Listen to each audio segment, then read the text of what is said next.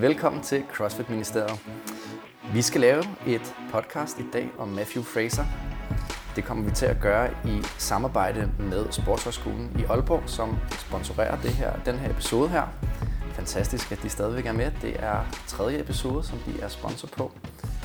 Og det, der er det utrolige i dag, det er jo, at vi skal snakke om, at Matthew Fraser har stoppet sin karriere. Det ved I godt i forvejen, men vi skal måske også bare hylde den. Øh, snakke om, hvad det er, han har opnået. Nogle af de oplevelser, som vores to med-eksperter, CrossFit-nørder, skal øh, være med til at snakke om. Det er Rasmus Seiling, velkommen ja. til. Og det er Philip Puggaard, som I også kender fra CrossFit-ministeriet af. Mm. Og I er jo to super store nørder og elsker, altså, og ja, Matthew Fraser har set alle dokumentarerne, der er lavet øh, med ham. Og lad mig høre, jeg kan starte med dig, Philip. Hvorfor er det, at øh, Matthew Fraser har et specielt sted, placering i dit hjerte i CrossFit? Øhm, jeg tror, det sådan lidt har noget at gøre med, at da jeg lærer CrossFit at kende, der er det lidt gennem den der Froning-dokumentar. Øhm, og så spærrer mine øjne ligesom op for hele den her nye verden af, af hvad er CrossFit og sådan noget. Men der er Froning jo ligesom, han er jo manden, men han er også færdig, altså han er stoppet. Så jeg tror, det er sådan lidt det der med, at når man starter med at lære en sport at kende, så bliver man jo automatisk sådan lidt forelsket i dem, der er de bedste. Og på det tidspunkt, der er det sådan, Matt Fraser, han er the next one in line. Øh, vinder han så ikke i, i 2015, det kommer vi også ind på. Men, men siden der har han bare været alt dominerende, og han har altid været altså, den, den bedste. Øhm, ja, for hvornår startede din sådan, karriere med CrossFit, og hvornår fik du øjnene op for CrossFit? Det, jamen, det gør jeg i, jeg tror det er omkring, jeg tror det er 2015. Jeg kan i hvert fald huske, at jeg, øh, jeg ser Ben Smith øh, vinde øh, games i 15 på min computer eller sådan et eller andet. Der hvor dengang man kunne streame det der, det kan man jo stadig, men der hvor man nu kunne streame det. Øhm, så jeg tror det er sådan cirka der omkring, og så derfra så går der også lige noget tid fra, at man får overbevist sig selv om, at det er okay måske at prøve at lave noget crossfit ned i den lokale fitness.dk, i stedet for bare at lave fire sæt af 12 øh, bænk eller sådan et eller andet. Ja, så du er sådan nogle år efter i forhold til mig, at jeg øh, oplevede jo Rich Froning æren og var ligesom, okay, han er bare det big shit, og det var ham, man så på YouTube så var det ligesom uh, Matthew Fraser, du fik uh, øjnene op for uh, i, samme, i samtidig med, at du fik øjnene op for, for CrossFit. Men jeg er jo også væsentligt yngre, Thomas. Ja, det er det, desværre. Hvad med dig, Rasmus? Er du fra Froning-æren, eller er du fra Matthew Fraser-æren, da du fik øjnene op for CrossFit? Altså, jeg, jeg har nok øh, fået øjnene op for CrossFit dengang, hvor uh, Rich Froning var ham, der var på alle plakater. Men øh, i den tid, jeg har sådan, dyrket CrossFit og været rigtig interesseret i, i CrossFit som sport, der har det været Matt Fraser, som bare har været alt dominerende. Måske også derfor, at det er sådan lidt øh, det er tungt at høre, når man, når man får at vide, at ham, der er den bedste øh, i, i den sport, man elsker at følge med i, han øh, stopper bræt. Øh, og overraskende for alle jo. Ja, det vil jo svare lidt til, at Cristiano Ronaldo sagde, nu stopper jeg. Øh, og måske jeg gjorde det for tre år siden, hvor han var allerbedst. Ja, vundet Champions League for tredje gang streg. Præcis, ja. og, og så er det nu, jeg trækker stikket. Øh, så så det, er, det, var, det var en bombe. Jeg skal sige uh, til dig, som lytter med, at uh, den her podcast kommer til at, ja, som sagt, handle om Matthew Fraser. Vi kommer snart til at snakke om uh, både hvem han er, øh, vi kommer til at snakke lidt om selve begyndelsen, den er måske lidt anderledes end, end andres øh, i, i den her øh, verden her. Kommer til at snakke om Fraser som atlet, og så nogle nedslagspunkter i karrieren, som vi synes er de mest interessante. Og det er, øh, noget af det kommer til at være kronologisk rækkefølge, og noget kommer ikke til at være det. Det er en samtale. Vi øh, vælger egentlig bare at snakke om det, som lige falder os ind, og hvad vi synes har, har kendetegnet ham som atlet. Der er 100% noget, vi kommer til at glemme. Ingen tvivl om det. Eller nogen, der kommer til at sidde derude og tænke, hvorfor nævner de ikke det Præcis. Men for lige at fortælle, hvem Matthew Fraser er, så er han altså født i øh, januar øh, den 25. Øh, i 1990. Han er opvokset i Colchester, øh, Vermont i øh, USA. Og det, som øh, kendetegner ham som øh, ja, i hans opvækst, det er, at han er søn af Don Fraser og Candence øh, Jonas, som øh, begge to er tidligere olympiske kunstskøjteløbere. Så vi kan jo allerede fra barns ben øh, sige, at han ligesom har kendt til elitesport. De har mm. begge to deltaget til de olympiske lege, og han er altså ikke fuldstændig øh, øh, ja, bare begyndt at dyrke sport ud af det blå. Er det noget, som øh, I tror har været en vigtig forudsætning for, at han har opnået de ting, at, at han er noget fra barns ben af, ja, opvokset med eliteatleter? Skal jeg byde ind? Ja, det må du gerne starte med. Okay. Øhm, jeg tror måske, det har været sådan en del af, af hans personlighed, at man, man går fuldhjertet ind i noget, men sådan som jeg kan forstå, der, øh, da de ligesom får ham og hans bror, så hans forældre, de lægger alt, hvad der hedder øh, sport, fuldstændig på hylden, og der er heller ikke noget krav om, at ham og hans bror skal dyrke sport, men de skal bare lave et eller andet efter skole. Hans bror ender med at blive sådan en kunstnerisk musikalsk type, og jamen, Fraser bliver så lige pludselig introduceret til det her vægtløftning. Øhm, men det eneste, der er, der er kravet, det er, at de skal lave et eller andet after school øh, activity, men hvad det er, det må de fuldstændig selv bestemme. Men jeg tror helt sikkert, at der har været en, altså en generelt mentalitet hos forældrene, som skinner igennem, øh, også hos Fraser, den her sådan stålsathed, det her med sådan at arbejde hårdt. Ja, altså når man har øh, nogle forældre, som kommer fra en sportslig baggrund, som de så dyrkede godt nok en, en meget anderledes sport end, end vægtløftning eller crossfit, øh, på et højt niveau øh, og med masse olympiske lege, så tror jeg bare, der ligger noget kompetitivt i blodet på en, at, øh, at man elsker at dyrke et eller andet for, for noget konkurrence ind i livet. Øh, og altså, det har man måske også kunne mærke lidt i hans mentalitet. Det kan jo godt være, at det kommer fra, fra forældrene og barns ben. Øhm, ja, det er lagt over på ham allerede i en tidlig alder. Ja, han nævner selv i, i nogle af de dokumentarer, man kan se øh, meget fint på YouTube, øh, at han ligesom har fået sin træningsmentalitet, især fra hans mor af, det her med, at man faktisk vinder konkurrencerne, når ingen kigger på til træningen. Det er der, at det hårde arbejde skal laves, det er der, man skal lave sine øh, ro-intervaller. Så der er ikke nogen tvivl om, at, at der er nogle ting, han har taget med fra barndommen af der. Men det, der også er det interessante, som Philip siger, det er, at det er jo ikke en atlet, som har brugt øh, fodbold eller sin sport, ligesom måske Cristiano Ronaldo eller Maradona, øh, i, til at komme ud af slummen, og det var den eneste måde, at man ligesom kunne få succes i livet, det var at, at slå til i sin sport. Det har det slet ikke været. Han har jo faktisk haft rigtig fin mulighed for, nemlig at vælge, hvad det er, øh, han gerne vil lave. For han starter med olympisk vægtløftning som 12-årig der, og kan du sige øh, noget der, Philip, måske om hans øh, start på øh, hans karriere, at ja, olympiske karriere der? Øhm, så vidt jeg kan forstå, så øh, er han nede i, i, i fitness, fitnesscenteret sammen med en kammerat, og så beslutter de sig ligesom bare sådan, øh, det tror jeg er sådan en meget drenget øh, ting, når man lige begynder i teenageårene, der sådan, så kigger man bare på hinanden, og så er det sådan en, okay, hvem kan løfte mest-agtigt. Øhm, og da de så står og gør det, så er der en, der ligesom kommer hen og siger til dem, måske de skulle prøve at starte til det der øh, vægtløftning, sådan så at de kunne blive introduceret til, hvordan man kan løfte meget vægt, men uden ligesom at fuldstændig ødelægge sig selv. Øh, og, og derfra så virker det bare som om, at han bliver grebet øh, af, af det der med sådan, at fokusere 100% på noget. Øh, og så går det jo lige pludselig bare bedre og bedre, at han kommer, kommer til at blive et olympisk håb. Øh, og ligesom det er jo målet for ham at komme til OL. Ja, for det var ligesom det, der var hans afsæt som øh, eliteatlet. Det var drømmen om at opnå noget stort inden for vægtløftning. Mm. Og, og det må man sige, det er jo, øh, han har også taget det med videre til sin, øh, til sin sejr i CrossFit. Noget af det, han har været bedst til, det er også selvfølgelig det med barbeden. Men det er imponerende, hvor, hvor god form han alligevel er, har, kun, har kunnet komme i. Mm. Øh, men det kommer vi til at vende tilbage til lidt senere. Men der sker noget som øh, i 2019, øh, eller undskyld 2009, øh, når han har været i gang i en del år som, som vægtløfter, der sker noget med en alvorlig skade i ryggen. Kan du sige noget om det, Rasmus? Altså, jeg, han har brækket ryggen eller, eller noget nede i lænden.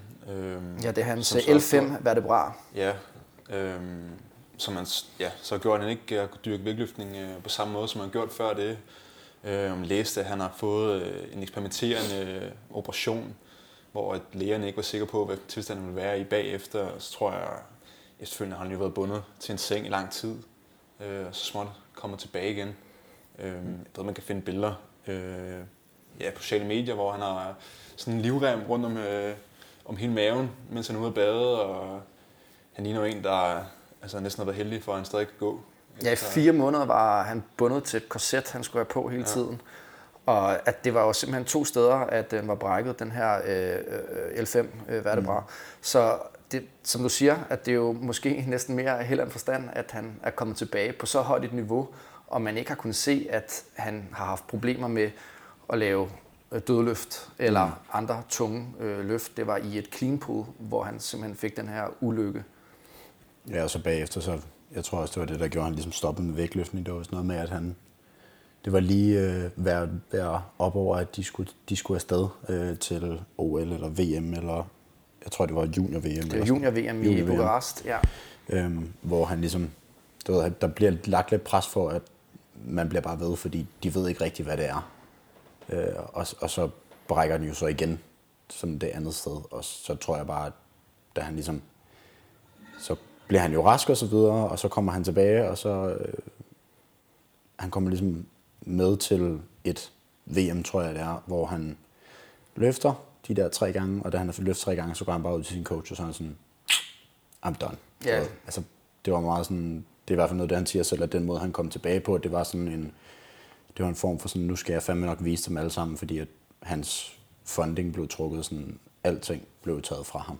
Ja, men, og, men det var heller ikke en rigtig sådan lykkelig afslutning på nej, nej, hans vægtløftningskarriere. Det var sådan, du ved, det, noget tristesse over det. Lige præcis. Det var sådan i, i hvad kan man sige, irritation over alle andre. Øh, ligesom given op på ham, at han tænkte, nu kommer jeg tilbage, og så smadrer jeg dem alle sammen, og så går jeg. Så ja, den ender at brætte hans karriere, og inden for, for vægtløftning i hvert fald. Og det, der så sker, det er jo, at han flytter til, øh, ja, til eller han starter i hvert fald som ingeniør mm. på en uddannelse i University of Vermont i øh, Burlington. Og der studerer han så en hel del år, og det gør han faktisk også ind til 2016, hvor han så øh, dimitterer på det tidspunkt som ingeniør, kan vi vel mm. godt øh, sige det er. Ja. Men, men der sker jo selvfølgelig en øh, hel del andre ting, og der kunne jeg godt tænke mig at høre lidt om, hvordan hans sådan, CrossFit-karriere startede. Hvad er hans første oplevelser med CrossFit?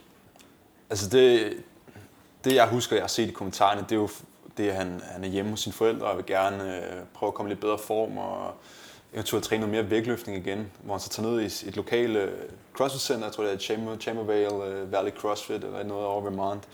Øhm, hvor han sikkert bare står over hjørne og squatter og, og snatcher lidt.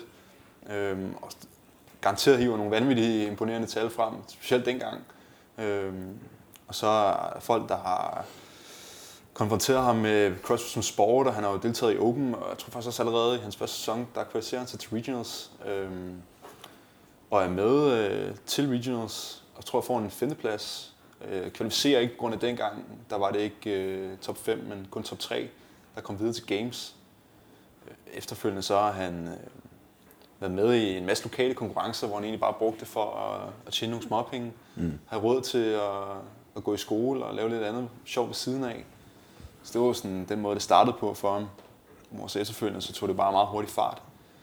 Med CrossFit Open i 2014, og han kvalificerede sig til Games, og han blev nummer to til Games. Øh, I sit første år bliver Rookie of the Year. Imponerende flot resultat. Øhm, efterfølgende så er det jo så egentlig bare øh, den helt store scene, han kører på med CrossFit Games Regionals 2015.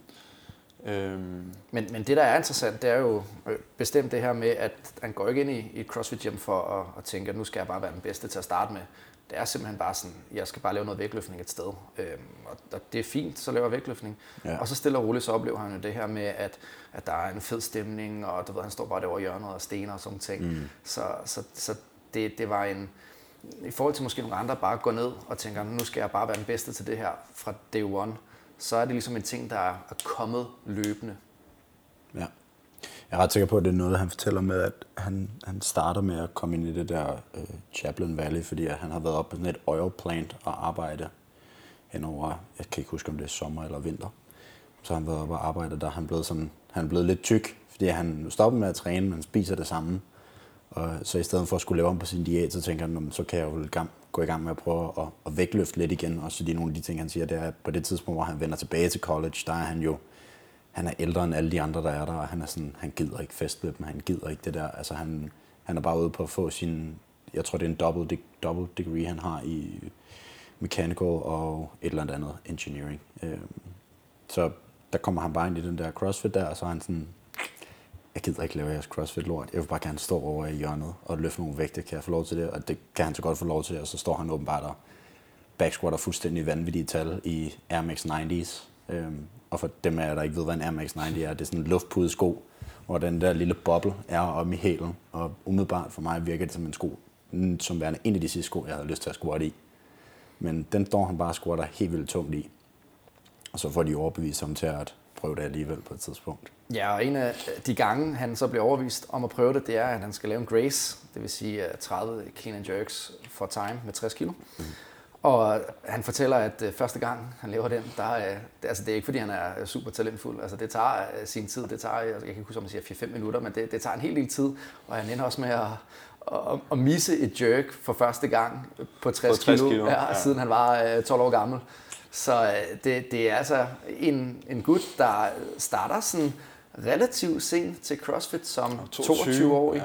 Ja. Øh, han er ikke øh, 15, 16, 17 år, altså, og, og det er hans første op. Altså, og han har også haft en del år, hvor han ikke har lavet øh, noget seriøs sport, også på grund af den her alvorlige skade og sådan ting, har også haft indflydelse på det her. Så, så det er jo det, der måske er interessant ved hans baggrund, sammenlignet med andre eliteatleter øh, i CrossFit-toppen, at hans vej dertil har ikke bare været øh, en lige linje opad, men der har faktisk været nogle bump på vejen, før han startede. Mm. Nu tænker jeg, at øh, vi tager en øh, første skiller. Vi har øh, nemlig nogle øh, skiller øh, fra øh, CrossFit-eksperten Kasper Fabricius, i hvert fald mm. selvudnævnte fra vores side af. Frasers kendetegn for mig er en vanvittig dedikation og mentalitet. Han har en vilje til at ofre alt for at nå sine mål, og så har han en vindermentalitet, der overskygger de flestes. Han udtalte en gang i et interview efter han blev nummer to, I'm the fucking winner of losers. Altså han vil bare vinde, og han vil vinde det hele, og han gider ikke være nummer to.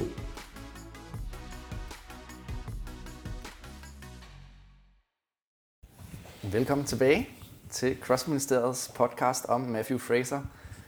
Det er sponsoreret af, eller lavet i partnerskab med Aalborg Sportshøjskole. Og før vi snakker videre om øh, Fraser, det skal vi gøre en hel del tid mere, så vil jeg sådan set øh, spørge jer om, at hvis I nu skulle rejse med Sportshøjskolen øh, Aalborg, så er der nogle forskellige destinationer, man kan komme til, når ja, pandemien er slut. Og eksempelvis så har de en tur til La Santa, og de har en tur til Sydafrika, og så har de også en skitur til Passo Tonale i Italien.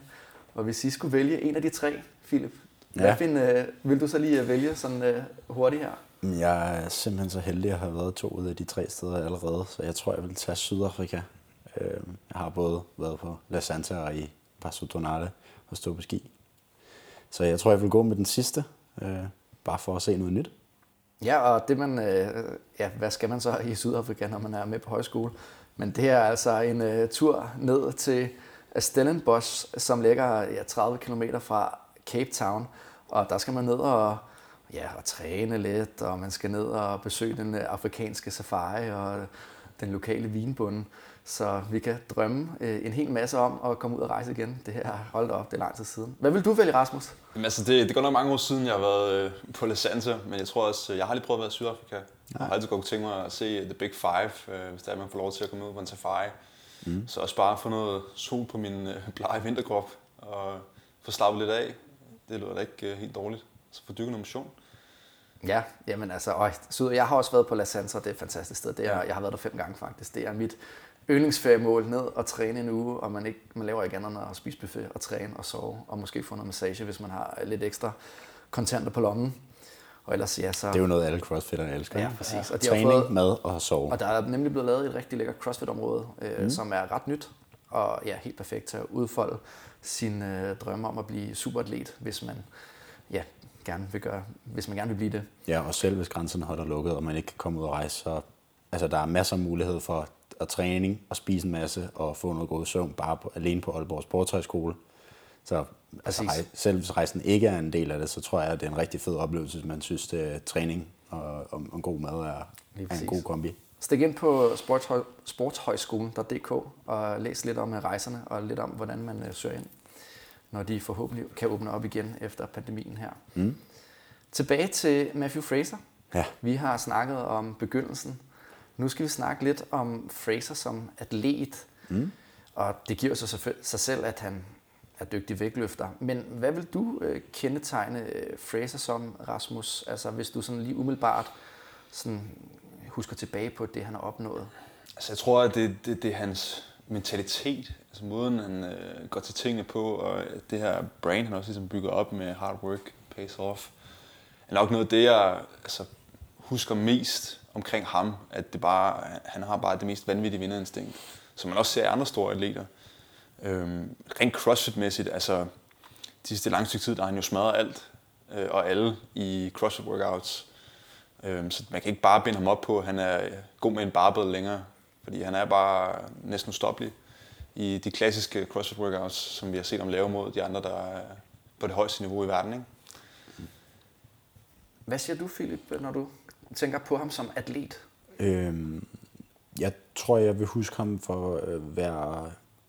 Jeg tror, jeg, han må være den atlet for mig, der har arbejdet allermest for at lukke alle huller, jeg overhovedet kan komme i tanke om. Øhm, og det ved jeg ligesom også var en, en af de, eller er en af de ting, han, han selv har snakket meget om, det det her med sådan, ikke prøve at være sådan, nothing's in my wheelhouse. En af de ting, han, jeg husker meget, han sagde, det er, at jeg træner benhårdt hele året rundt, for ikke at have et wheelhouse. Sådan, så uanset hvad jeg møder, så har jeg ligesom ikke et svagt punkt. Øhm, og, og det var også sådan, der var meget famøs en historie om, da han taber i anførselstegn games i, i 2015, der bliver han lidt øh, taget, der tager de fuglen på ham med den her The Pig, øh, hvor efter han så... Altså en stor firkantet tung klods, der ligesom skal flippes som Lige et dæk. præcis.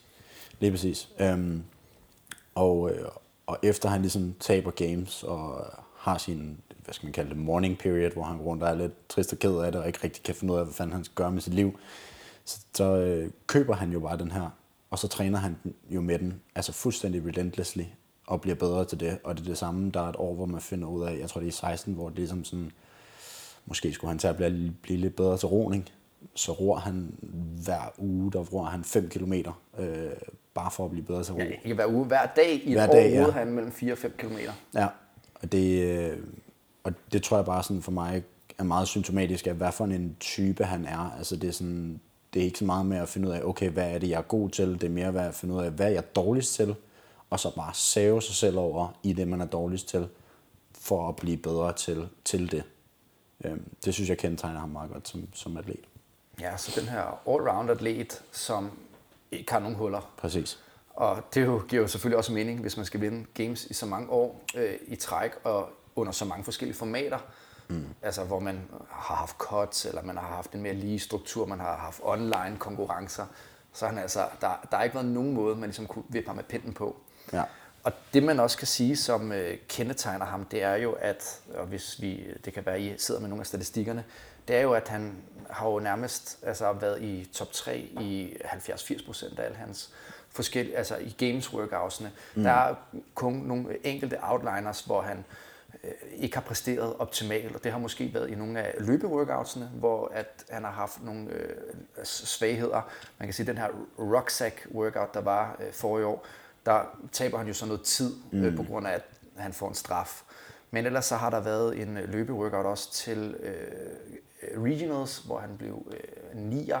Jeg mener, det var den her workout, som sluttede af med, at de skulle løbe 4,8 km øh, mm. på løbebåndet, hvor han ikke var tilfreds med sin præstation.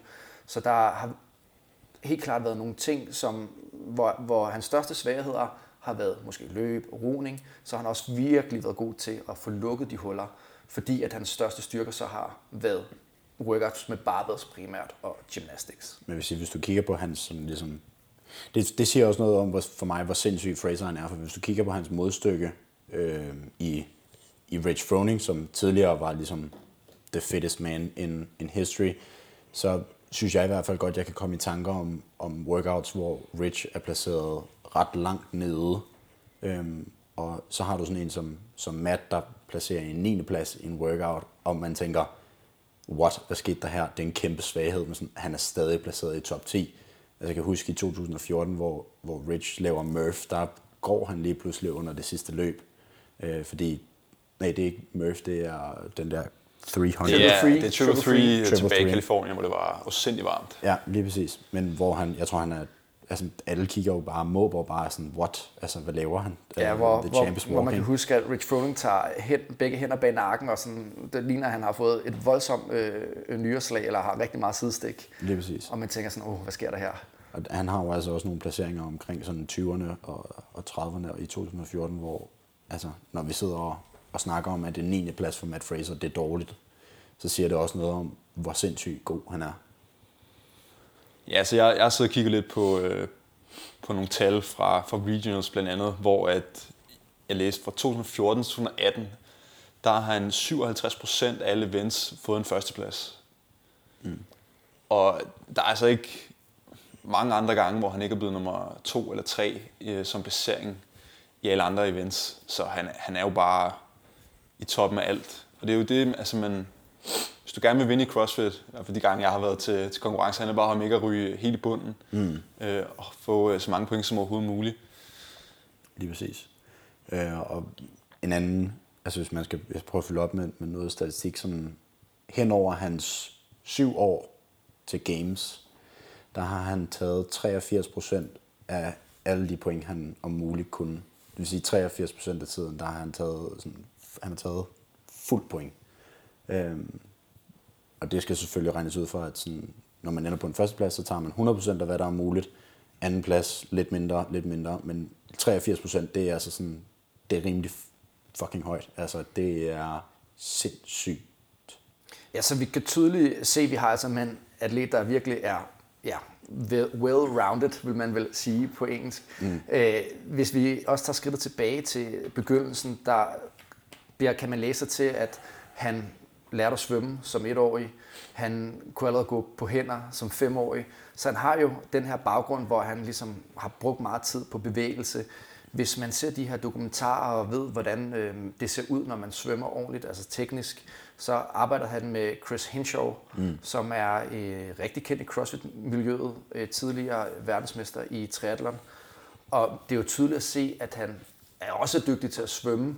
Det, der har han altså heller ikke nogle kæmpe huller. Det så vi også ved årets Games i år, at, at han svømmer sgu egentlig også meget godt. Mm. Og han har faktisk klaret sig rigtig fint til, til den del af konkurrencen også, som ikke nødvendigvis har været Rich Froning styrker. Ja, lige præcis. Øh, Jeg synes, synes virkelig, han er, må bare være sådan the epitome of, of the ultimate athlete. Præcis, Øh, og, og en ting er jo, at han, altså i år der også, hvor han vandt øh, den, det her løb her, i, øh, hvor de ligesom fik at vide, at de ligesom skulle løbe dobbelt så langt, Ja. så slår han også Justin Medeiros i, i den disciplin. Mm. Og udover det, så noget, der imponerer mig personligt, det er jo, en ting er, at du er god til at løbe langdistancer, som øh, Samantha Briggs også øh, var, og måske stadig øh, er, men når de så skulle sprinte, så var hun altså ikke den, der var i toppen af leaderboardet, og der har han faktisk også klaret sig meget pænt. Jeg tror, der er sådan en... Øh, er det Sean Woodland, der siger sådan, øh, can they beat him in anything, eller sådan en meget kendt quote, hvor han kommenterer, kan I huske det? Ja, det er tilbage fra 2016. Ja. Øhm, han det, overhaler Ben Smith. ja, lige præcis til allersidst. Ja, what can this guy do, eller noget af den du i hvert fald. Mm. Øhm, ja, det kan jeg godt huske, hvor han til sidst bare spænder for alt og alle, der er i den der zigzag sprint, eller hvordan det er. Og det er jo også, øh, det taler også, om- sådan, det er jo også en anden historie om, hvor meget han arbejder på de her ting, han er dårlig til, fordi året før, der er der også et sprint event, hvor han er altså tosset elendig. Og så, øh, så i det år, mellemliggende år, der tager han over på en high school, og så er han sammen med de der high school athletes, Ja, som tror, at det ene er de andres far. Præcis, så, så møder han bare op til den der træning, og så træneren siger sådan, alright guys, line up, og så går han ned bagved, og så de der high school athletes, de kigger på ham, fordi de tror, at han er sådan assistant coach, eller nogens far, eller sådan et eller andet. Og han er bare sådan, nej, jeg har fået for at løbe mere, agtigt. og der er han jo, øh, altså, han er jo ligeglad med, med alt, hvad der hedder stolthed og så videre. Altså, han er jo bare ude på, du ved, jeg skal bare være sammen med nogen, der er rigtig gode til det, jeg er dårlig til, sådan, så jeg kan blive bedre. Øhm, og det synes jeg er meget beundringsværdigt. Ja, præcis, fordi nu har vi talt øh, en hel del om, hvad der har kendetegnet ham som atlet, øh, sådan fysiske kompetencer og sådan nogle ting. Mm. Men det vi også kan sådan, snakke lidt om, det er jo, og Rasmus har allerede været inde på det, med hans mentalitet.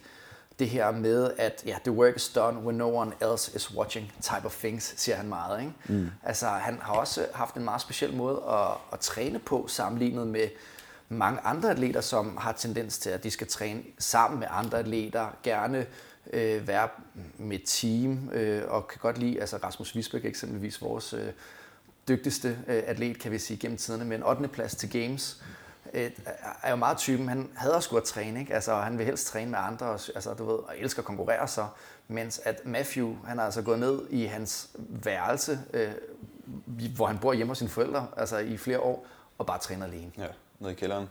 Den famøse kælder, den man også se meget af i de forskellige dokumentarer, hvor han bare står dernede og squatter og sidder på en assault bike hver dag for at blive bedre. Ja. Og, og, og den måde, han også har indrettet sit liv på, det her med, at det har været all in. Altså, der har ikke været noget, der har, altså, skulle komme i vejen for hans træning. Han fortæller selv, at han skulle til en øh, bachelor party, hvor at han måtte sige til sin ven, at Nå, men jeg skal til game snart, så jeg kan ikke komme. Altså, det nytter ikke noget. Jeg skal træne.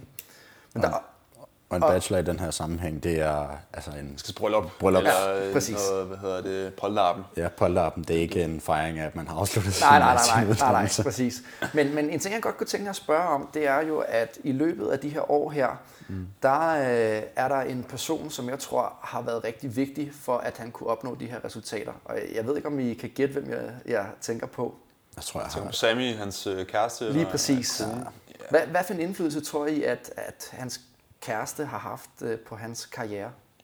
Øh. Altså, hun har jo sørget for, for alt, der ligger uden for træning, i hvert fald hvad jeg har kunne se, i form af mad og kost, og han kan slappe af og så videre, ikke slet ikke skal tænke på de ting. Det er jo, det er jo drømmen for, for en, der, der dyrker nok nogle sporter, at man har folk omkring sig, der kan lave alle de ting, men, øh, som er en sur pligt for at kunne præstere bedst muligt. Mm. Så hun har jo klart været med til at gøre, at han har kunne, kunne præstere på så højt niveau.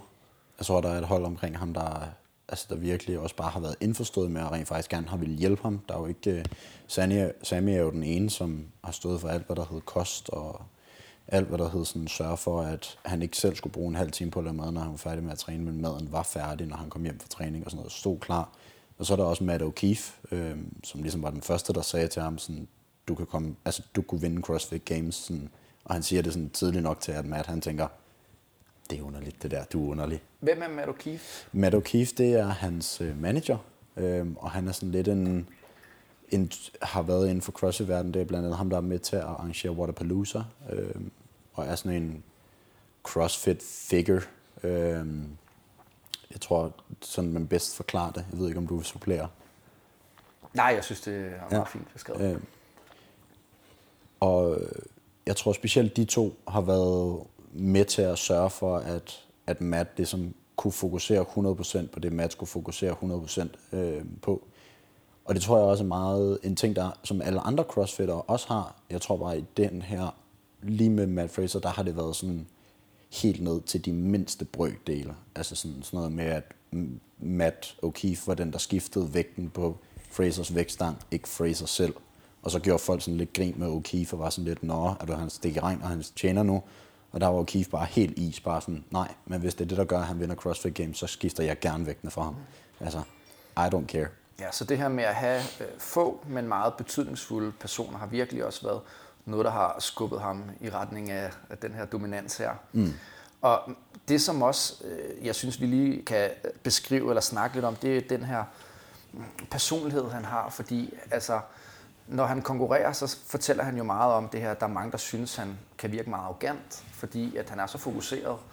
Og det synes jeg også er en, en interessant ting, at du ved, han er så kompromilløs, at han er faktisk okay. Altså, mm. når jeg faktisk normalt øh, træner, så er jeg sgu meget cool og godt lide at joke.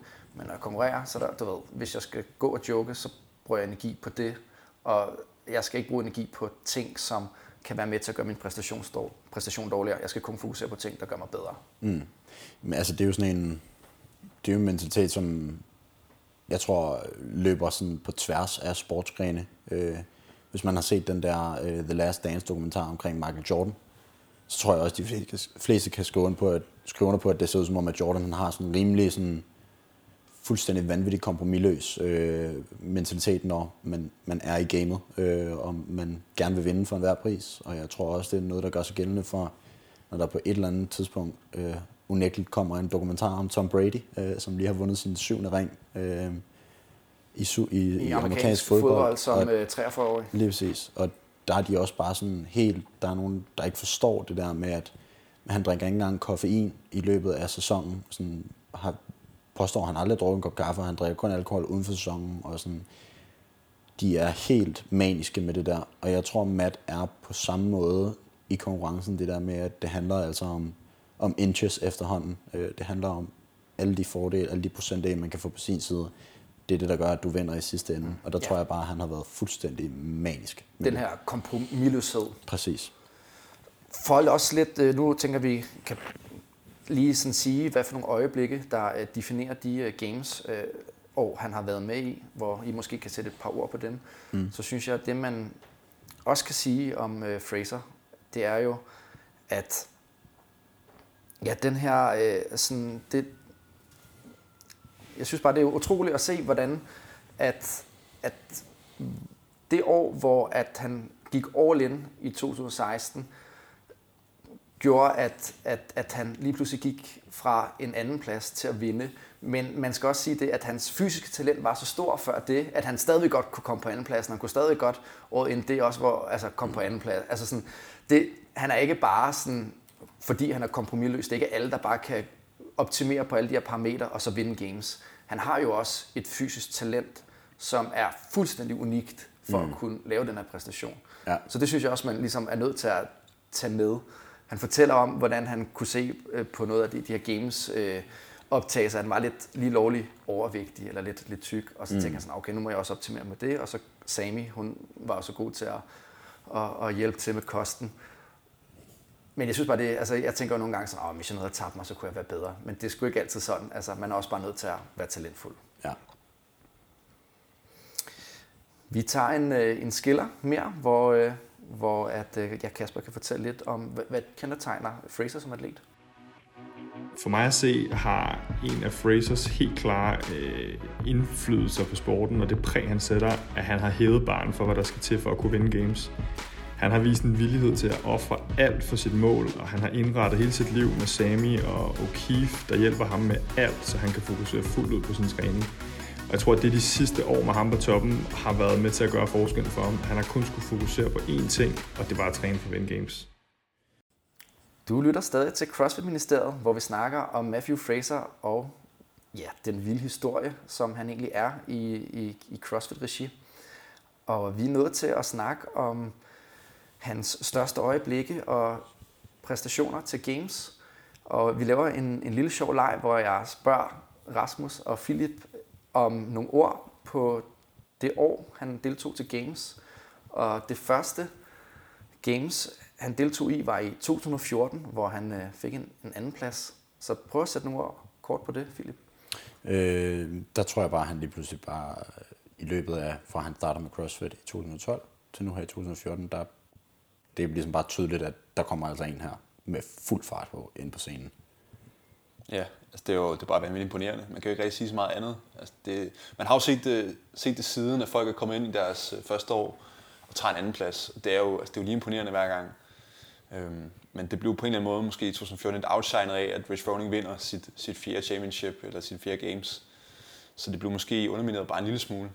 Ja, og det var hans sidste, så det er også derfor, han måske fik så meget fokus. Man husker nærmest ikke Matthew Fraser det år. Altså sådan, I hvert fald gør jeg ikke. Altså. Jeg tror, det eneste, man husker, det er, at han, han kommer på en del førsteplads i overhead squat med, med, med Rich, ja, Rich Froning. Øh, og ligesom viser, okay, der er noget her. Præcis. Og det var øh, et resultat, han rent faktisk var stolt af. Han mm. følte, han vandt andenpladsen det år. Lad os sige, øh, lad os vi går videre til 2015.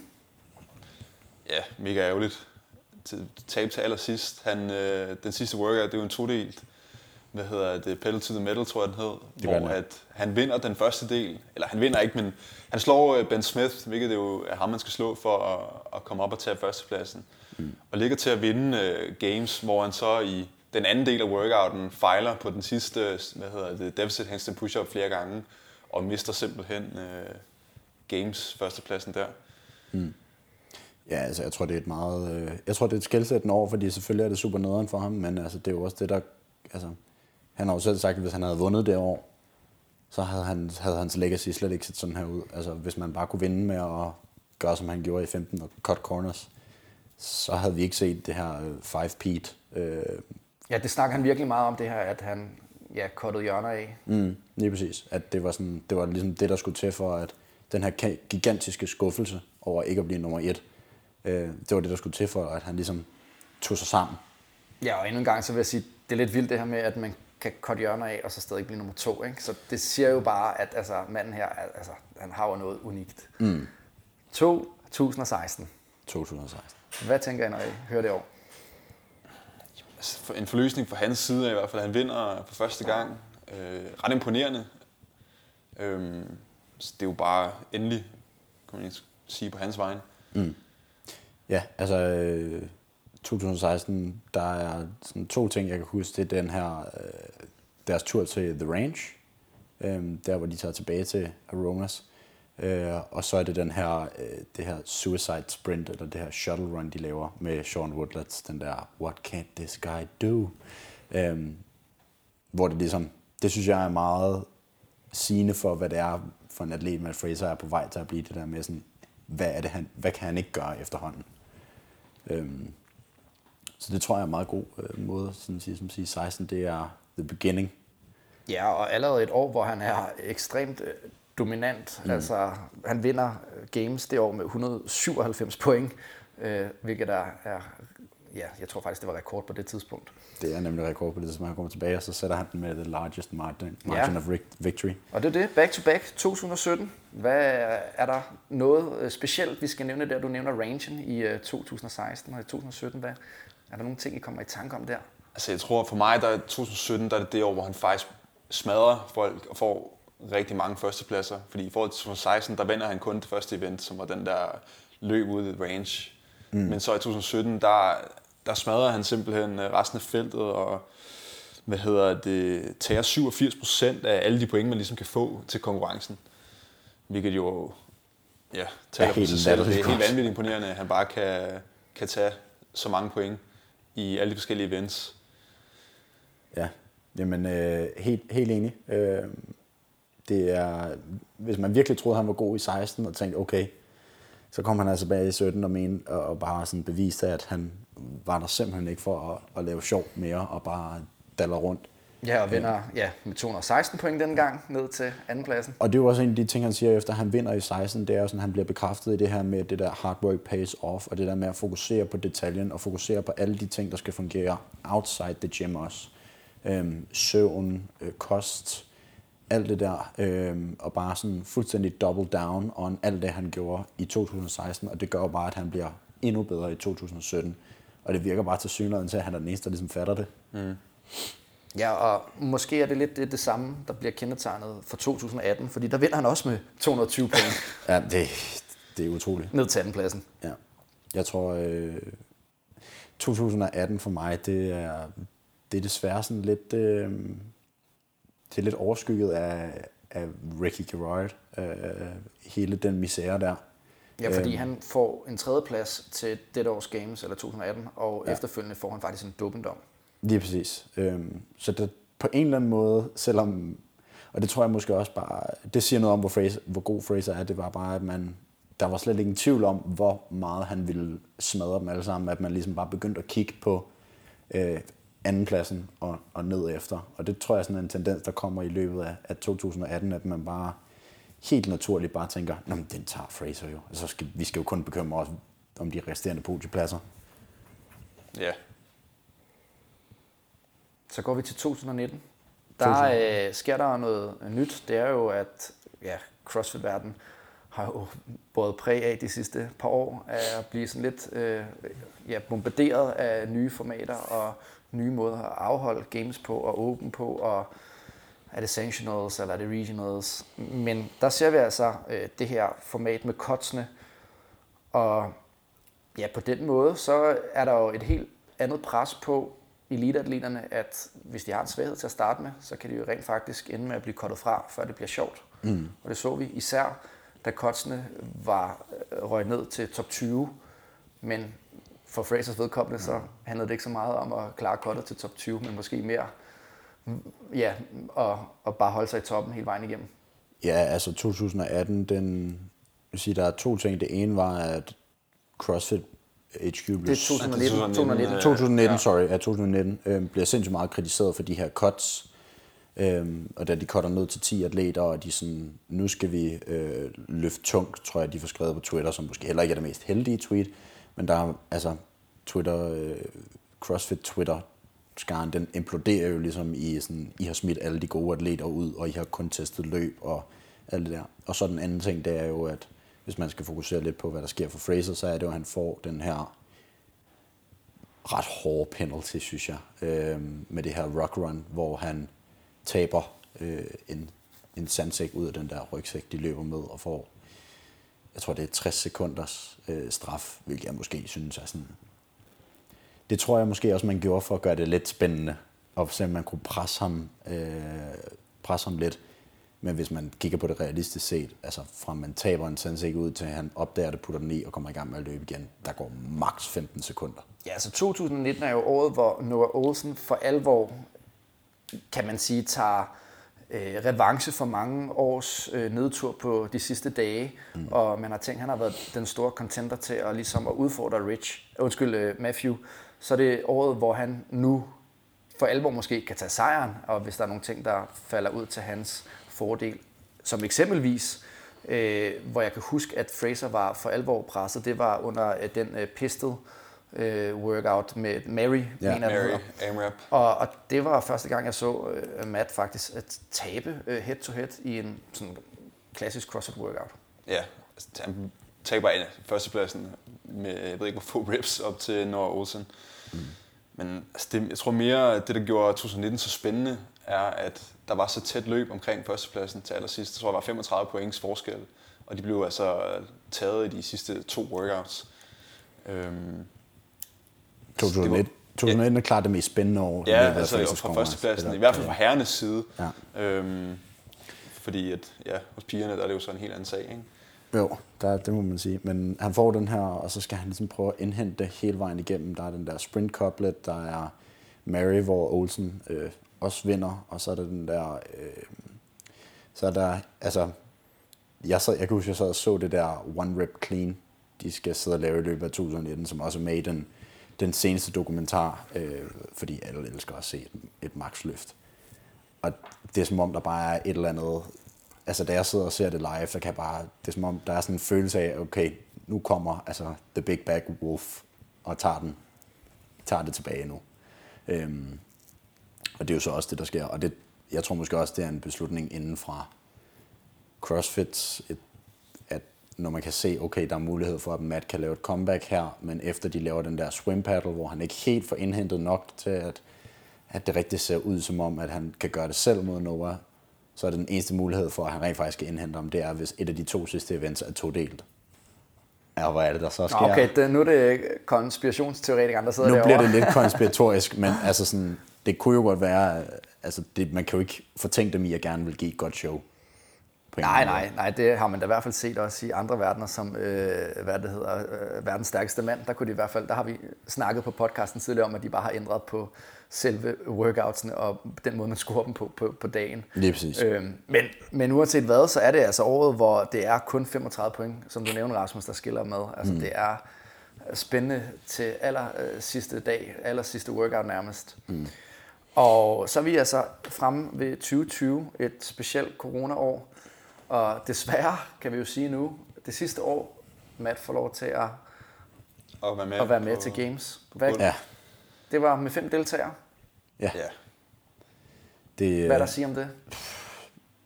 altså, det, alt dominans, tror jeg bare, Ja. ja. øh, vi må sige om, om 2020. Der var, der var vist ikke nogen altså, tvivl om, at det bare er en alt dominant fyr, vi har at gøre med. Nej, altså det endte jo med, at, at man så, hvad var det ham, øh, kanadieren, der snakkede fransk hele tiden under den der CrossFit Det er Total? Jeffrey Adler. Ja, Jeffrey Adler, han siger sådan, altså sådan, han prøver sådan at guide de andre op til sådan at sige sådan, kom nu, hallo, vi må kunne slå ham i et eller andet. Han kan mm. ikke, vi kan ikke lade ham vinde det hele. Altså, det siger jo bare noget om det games, altså at, at de andre er nødt til nærmest at sådan gå sammen, fordi det er pinligt, at de ikke kan slå ham i noget. Ikke? Det Han, han, tager, han tager 10 events ud af, ud af 12. ja, på, på Til- rangen der, og han ja. tager 4 ud af 7 i stage 1. Ja, som er alle de klassiske CrossFit workouts. Det eneste, han ikke uh, tager en førsteplads i, det er de der sådan Præcis. et one rep max front squat, og så var der noget roning på tid, som er måske lidt mere en specialist Præcis. ting.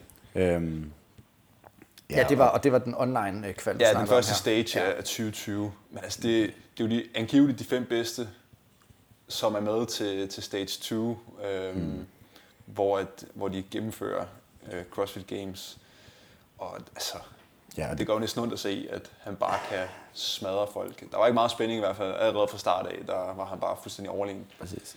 En af, en af de ting, jeg synes er så sjovt, det er sådan, når man, når man kigger på stage 2, og så han vandt 10 ud af 12, og han kunne ret nemt have vundet 11 ud af 12, men han taber den der, eller han får kun andenpladsen i CrossFit Total, fordi han mangler 7 pund, fordi Matt O'Keefe har lavet en regnefejl mm. i dødløftet. Altså, det, det tror jeg også sådan, taler lidt til, at det havde rent faktisk, altså siger jeg jo, øh, det havde ikke rigtig noget med hans performance at gøre, det havde mere noget at gøre med, at der var en, der fortalte ham, hvad skal du have på stangen, og så var det lige 7 pund for let til, at han kunne tage førstepladsen. Øhm, og en anden ting, hvis man bare sådan skal prøve at gøre det, gøre det klart, hvor god han var her i 2020, så der var mulighed for at vinde 380.000 dollars øhm, på The Range samlet set, hvis man vandt, og vandt alle events. Og af de 380.000 dollars, der tog Matt 373.000 dollars. Altså, det var 7.000 dollars, han var fra at maksimere og bare tage alting. Øhm, det synes jeg er ret vildt. Altså, Ja, det, 2020 var simpelthen året, som handlede ikke om, øh, det handlede egentlig mest om, øh, hvor meget vil Matt mm. vinde med, og ikke om han vil vinde. ja, det blev igen sådan en, når okay, lad os kigge på de resterende podiepladser. Vi ved godt, at Matt vinder. Altså sådan. Mm. Og jeg læste også, at hvis man han havde, hvor mange point var det, han havde? 1000 og et eller andet, eller 1100. Hvis man fjernede det antal point, som Samuel Quant havde, som kom på andenpladsen, fra hans total, så vil Matt stadig have point nok til at komme på fjerdepladsen. Altså han vil stadig være den bedste, bedre end den dårligste af top 5. Det synes jeg, at da jeg læste den, der tænkte jeg, wow, Plus okay, der er 540 point ned til andenpladsen. præcis. Lige præcis. Og det var altså desværre det sidste games, vi kommer til at se Ja. med Matthew Fraser som individuel deltager. Og sandsynligvis også, øh, han kommer nok ikke til at være, være team. Vi kommer til om lidt at snakke lidt om, øh, hvad vi tænker om i fremtiden, der skal ske for ham. Men vi skal også lige øh, snakke om jeres Matthew Fraser øjeblik. Men inden I får lov til det, så skal vi lige høre Kaspers øjeblik med Matthew Fraser. Sprinteventet i 2016 er helt klart et af mine favoritøjeblikke. Hans udvikling fra 2015, hvor han muligvis taber games på sprinteventsene, hvor han i 2016 bare cementerer, hvor vildt et mindset han har, fordi han bare ikke skal have et wheelhouse. Han flår Ben Smith fuldstændig i stykker på den sidste del af eventet, og det er et vanvittigt klip.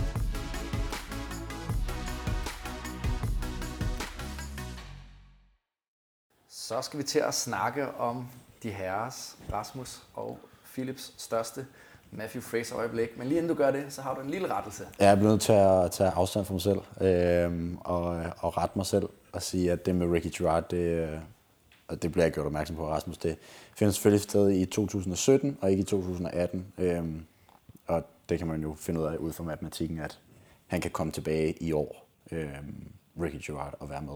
Ja, og det glæder han sig meget til, fordi han fik i hvert fald fortalt Matthew, øh, at han rigtig gerne ville tilbage og slå ham. Men det får han ikke lov til. Det får han ikke muligheden for. Hvad er det derfor, han stopper? Så. Det må være derfor. Ej, lad mig høre dit øh, største øh, Matthew Fraser øjeblik, Rasmus. Det er svært at vælge, altså, fordi det, enten så skulle det være tilbage i 2016, hvor han, hvor han vinder games, eller så skulle det være øh, faktisk nok i, i 2019, hvor han, han tager den til allersidst, øhm, og kommer tilbage og bare holder sig hårdt fast i at, at tage games fra Nora. Så det, ja, jeg tror ender med, at det må nok være i 2019, fordi man bare sidder på kanten af, af sædet og helt op at køre. Ja, altså jeg, øh, tror også, at en af mine top 3, det må, det må være i 2019. Jeg har ikke rangeret mine, øh, men Nej, du har flere end, end det, det ene øjeblik. Og det, det, ja, ja. Øh, jeg har sådan tre, tror jeg. Sådan, jeg troede, du skulle lave en top 3. Så der. Ja, men det er også... Men, men, Øh, men prøv at komme alle tre så. øh, det ene, det er, da han vinder øh, det der One Rep Maxi Clean øh, i 2019. Og det andet, det er, nu har vi snakket om det, det er i 2016, der hvor Jordan Woodland bare sådan i afmagt bare får skrevet, skrevet What can't this guy do? Øhm, og så tror jeg, altså det sidste for mig, det er, øh, det er simpelthen, altså, og det er der, hvor jeg synes, at det allerklarest bliver, hvordan Matt Fraser er som atlet. Det er til Dubai CrossFit Championship i 19. Øhm, den dokumentar, der er lavet derfra, hvor da Dubai CrossFit Championship ligesom annoncerer, der er dobbelt op på prize money i den aller sidste event til vinderen, øh, eller det er 50.000 dollars eller sådan et eller andet. Og Matt Fraser har allerede vundet, så der er ikke nogen tvivl. Han har vundet den der konkurrence, men hvor han bare sådan, den der announcement kommer, og så er han bare sådan, that's silly. Og så siger han sådan, guess who's blacking out? This guy! Og peger på sig selv. Og det synes jeg bare er, det for mig, det er, sådan, det er ret sjovt, men det er også sådan, han, så går han så ud, og så vinder han eventet. Så når han siger sådan nogle ting, så mener han det. Det var også sådan, hans karriere startede. Det var at tjene lidt ekstra lompenge. Og så Ja, præcis. er der ekstra lompenge at tjene, så siger han ikke nej tak. Lige præcis.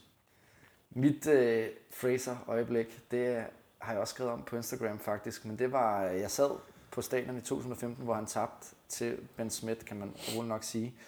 Og det var, han var jo nødt til at gå all in for at, at forsøge at vinde games på en workout med altså en assault bike. Hvor de skulle, jeg kan ikke huske, hvor mange kalorier de skulle lave, men de skulle i hvert fald lave øh, nogle kalorier, før de så skulle runde af med at lave nogle dødløft og øh, med nogle tunge kettlebells. Men jeg kan bare huske, at han vidste godt, at han var nødt til at gøre alt for at vinde. Og han skulle også helst, øh, du ved, altså, der skulle også komme nogen imellem. Men han gik all in og flækkede den der assault bike, og så var han også færdig. Men bare det der med, at han gik all in, man kunne se, okay, jeg bliver nødt til at gøre alt, hvad jeg kan nu. Så du ved, han havde ikke givet op, før at den fede dame har sunget. Han redlinede Det- bare ja, han redlinede fuldstændig. fuldstændig. Og det synes jeg kendetegner ham for mit vedkommende. Øh, Så det var faktisk at, at se ham tabe, øh, var mit Fraser-øjeblik, fordi det var så definerende for hans fremtidige karriere. Ja. Og, og der tror jeg, at når han stod der på stadion, der tænkte han, det kommer ikke til at ske igen. Det skal ikke ske. Det gjorde det jo så heller ikke, Præcis. kan man sige. Så, så, så det, er, det er mit øjeblik med ham. Det er endnu en sindssyg Fraser stat, hvis man lige skal prøve at smide en til, det er, at efter han taber games i 15, der har han ikke tabt en eneste live competition. Regional Sanctionals Games, han har vundet every single one of them. Ja, Dubai øh, ja, har han også vundet, øh, og Rogue Invitationals har han også vundet, og Strength, and Strength and Depth Death har han også været med til år, ja. Ja. at, at vinde. Der var nogen, der var heldige at se ham øh, konkurrere. Altså, mm. Det er jo lige pludselig, så det er bare ikke en mulighed længere. Og, og derfor skal vi også lige øh, snakke om, hvad, hvad vil hans eftermæl være? Det giver måske sig selv, men sæt nogle ord på det. The greatest i hvert fald øh, lige nu. Jeg tror, at denne gang kommer det til at gå mange år, før der er nogen, der kommer til at slå øh, hans rekord med I hvert fald altså seks år. Ja, ja, i hvert fald 6 år som minimum. Ja. Men ja, altså bare øh, en vanvittig konkurrent, altså atlet, som altså, forhåbentlig kommer til at blive større i, i sportsverdenen, end, end det han er, fordi CrossFit som sport jo er, er stadig relativt ny. altså jeg synes jo, han er, øh, som du også siger, the GOAT. Altså han er, øh, og, og det synes jeg slet ikke, der kan være nogen tvivl om, også fordi at jeg tror heller ikke, der var nogen som helst, og det er derfor, det er så stort et chok for alle, tror jeg. Altså, jeg tror ikke, der er nogen som helst, der er i tvivl om, at hvis han havde været med igen i år, så havde han vundet igen i år. Øhm, hvor man kan sige, den tidligere GOAT, Rich, der var man måske sådan lidt i tvivl efter 14 år. Det var, det var sådan en som om, at han skulle nærmest kæmpe sig til at få øh, nummer 4, og så, og så stoppede han, fordi at det var sådan, nu stopper vi på toppen, agtigt. Øhm, og sådan tror jeg slet ikke, det var med Fraser. Og jeg tror, han blev en af de her personligheder, der, når CrossFit forhåbentlig er blevet en kæmpestor, øh, meget større sport, end det allerede øh, er blevet hen over det sidste år, øh, så er han en af de der personligheder, der sådan transcenderer sporten.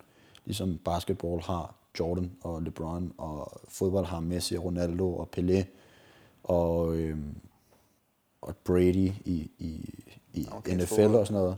Øhm, så tror jeg, at Fraser kommer ligesom til at være en af dem, hvor man kan sige, han kommer til at være en af de største nogensinde øh, inden for den her sport. Og man kan jo, hvis vi tager øh, og bliver lidt inden for vores verden, så sådan som Arnold Schwarzenegger har jo sat standarden inden for Præcis. bodybuilding, og det er jo stadigvæk ham, man refererer øh, til. Øh, altså, og, altså, og det er måske lidt den samme rolle, øh, mm. Fraser kan komme til at have. Ja. Det, som også øh, er hans eftermæle, øh, som man kan huske tilbage på, det er jo, at han stopper på et tidspunkt, hvor vi ikke kan se nogen overtage hans sejr. Altså, vi forestiller os alle sammen, at han vil vinde i hvert fald to-tre år mere. Og sammenlignet med Rich Froning, der tænkte man, han må nok hellere stoppe nu, Ja. hvis han ikke vil ende med at tabe. Præcis. Også fordi hans fokus måske også mentalt var et andet sted. Med børn har han jo, øh, altså mm. har han allerede begyndt at stifte familie der. Og altså, han var måske færdig med at konkurrere på så højt plan. Ja. Men også, en ting er mentalt, men også fysisk kunne man se, okay, det, han kan tabe. Mm, lige præcis. Jeg jeg tror tror- kun, det er mentalt, at Fraser han er færdig. Men jeg og tror også, det må være udmattende, hvis man gør det på den måde, som han har gjort det. Altså sådan det der med, at i, hvad skal man sige, 8 måneder, 7 måneder af året, hvor man bare skal være fuldstændig manisk ned til hver eneste detalje med alt det der. Det må være mentalt virkelig, virkelig trættende, når man har gjort det så lang tid. Øhm, så jeg tror også, det han, jeg tror helt sikkert, det er mest er mentalt, hvor han har taget en beslutning om sådan, det orker jeg ikke igen det her. Jeg orker det simpelthen ikke. Altså, der er også der er nogle tingene, der går igen fra dengang, at Rich stopper, og nu hvor Matt Fraser han stopper, i og med, at det, det tager så meget tid mm. væk fra familie og kæreste og, og andre interesser. Det har han jo også selv skrevet, hvis man læser hans, hans artikel omkring, hvorfor det, han vælger at stoppe nu. Ikke? Ja. Øhm, altså Rich sagde jo det samme dengang. Det, det tager for meget på ham og hans familie, så han vælger at gå over til team, øh, hvor han måske kan ja, slække lidt mere på den, eller i hvert fald også sørge for at have sin, øh, sit fokus på andre steder. Ikke? Øh, og det er jo ligesom også det, Matt han, han gerne vil nu. Altså, han, det er jo en egoistisk sport, når man dyrker den på, på så højt et plan. Ikke? Det har været ret interessant for mig at se alle de her dokumentarer, der er lavet med ham, og læse en hel masse artikler omkring ham, øhm, som er lavet i 2017-2018, fordi at, altså, du, nu kan jeg jo se tingene i et andet perspektiv, med, som, altså viden om, at han er stoppet. Og der fortæller han, at han har ikke tænkt sig at stoppe, øh, som han, altså med CrossFit, som det sluttede med vægtløftning, hvor han bare er færdig med vægtløftning, hvor han bare havde det, og alle ting, der sådan kigger tilbage på hans vægtløftningstid, var dårlige oplevelser. Ja. Så han, han ville stoppe, når han følte, at, at det var den, det rigtige tidspunkt, og med den rigtige mentalitet, at han gerne vil huske CrossFit for en god ting. Og det kan man jo tydeligt se, at det er måske også derfor, han vælger at stoppe på toppen. Han giver også udtryk for flere gange i de dokumentarer, at Sammy, som er hans kæreste, bruger så meget tid på at, ligesom, at sørge for at gøre alt godt for ham.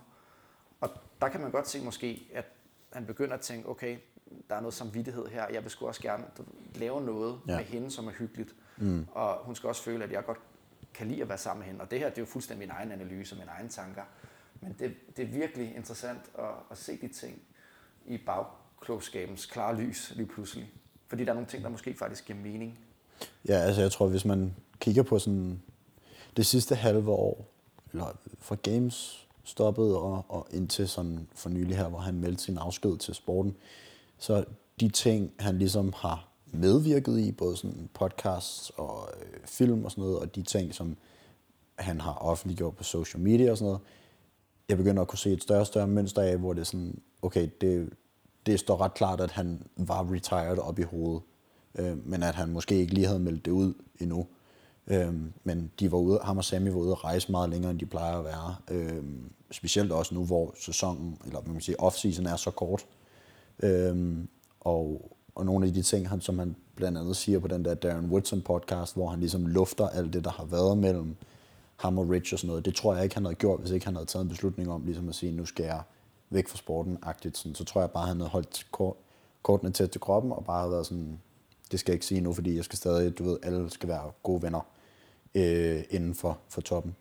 Øhm, Så det sidste spørgsmål er lidt nu, om han stopper for tidligt. Altså, hvad synes vi? Øh, altså, fordi personligt, der synes jeg jo, ja, jeg elsker jo at se øh, de største blive ved i, indtil faktisk, at, at de også øh, ikke er på toppen længere. Jeg synes, der er noget fedt ved at se Zlatan Ibrahimovic eller Cristiano Ronaldo blive ved med at sætte barn for, øh, hvad ens krop kan i en alder af 39 og 36 år. Nu er Cristiano Ronaldo blevet. Det er jo helt skørt, mm. at de kan fortsætte med at være så dygtige.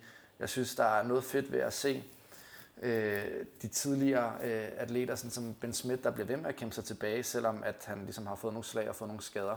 Jeg elsker at se øh, ja, de gamle øh, legender, men det er jo bare, hvad jeg synes.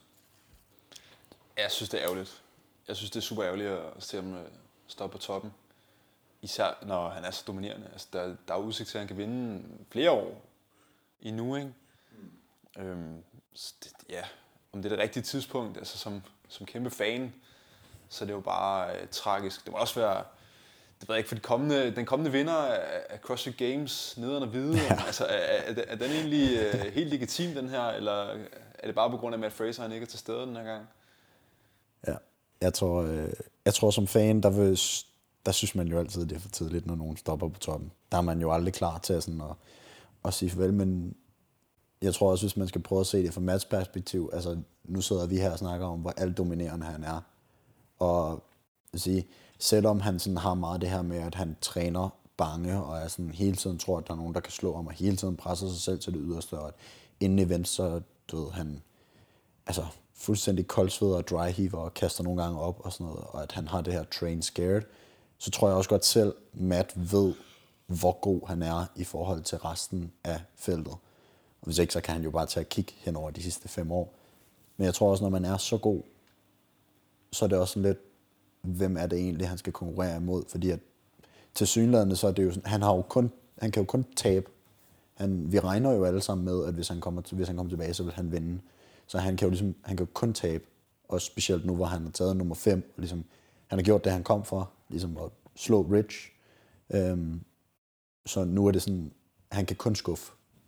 Og det tror jeg også, at man bliver sådan lidt på et tidspunkt, så man sådan, okay, hvorfor er jeg så har egentlig aktivt, mm. du ved.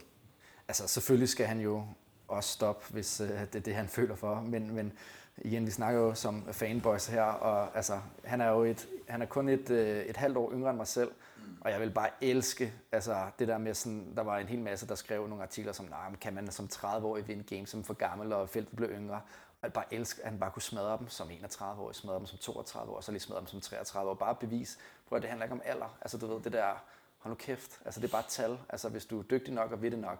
Men det er nemlig også det, der er ved det. Når du er på toppen, så er det så hårdt mentalt. Altså det, og det er alle de ting, han har givet afkald på.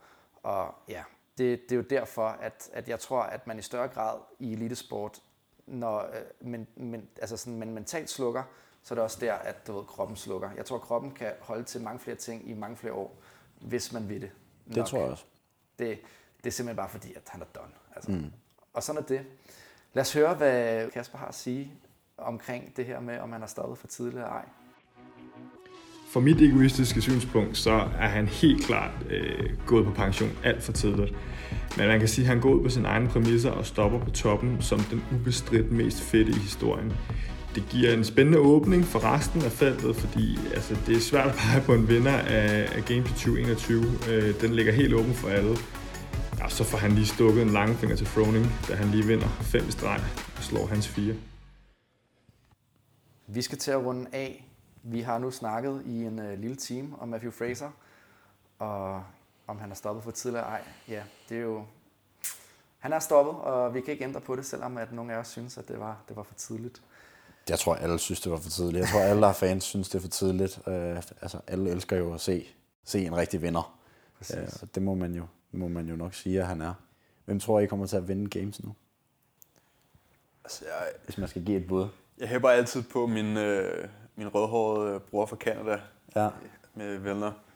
Øhm, håber, han, øh, han kan slå igennem nu, fordi han har været tæt på flere gange. Mm. Men øh, ellers tror jeg faktisk, at de kommende år, Justin Medeiros, ham, der, der tog tredjepladsen i år, godt kunne, øh, godt mm. kunne lave lidt ballade og muligvis tage den. Han har godt nok vist potentiale. Det må man sige. Hvad med dig, Thomas?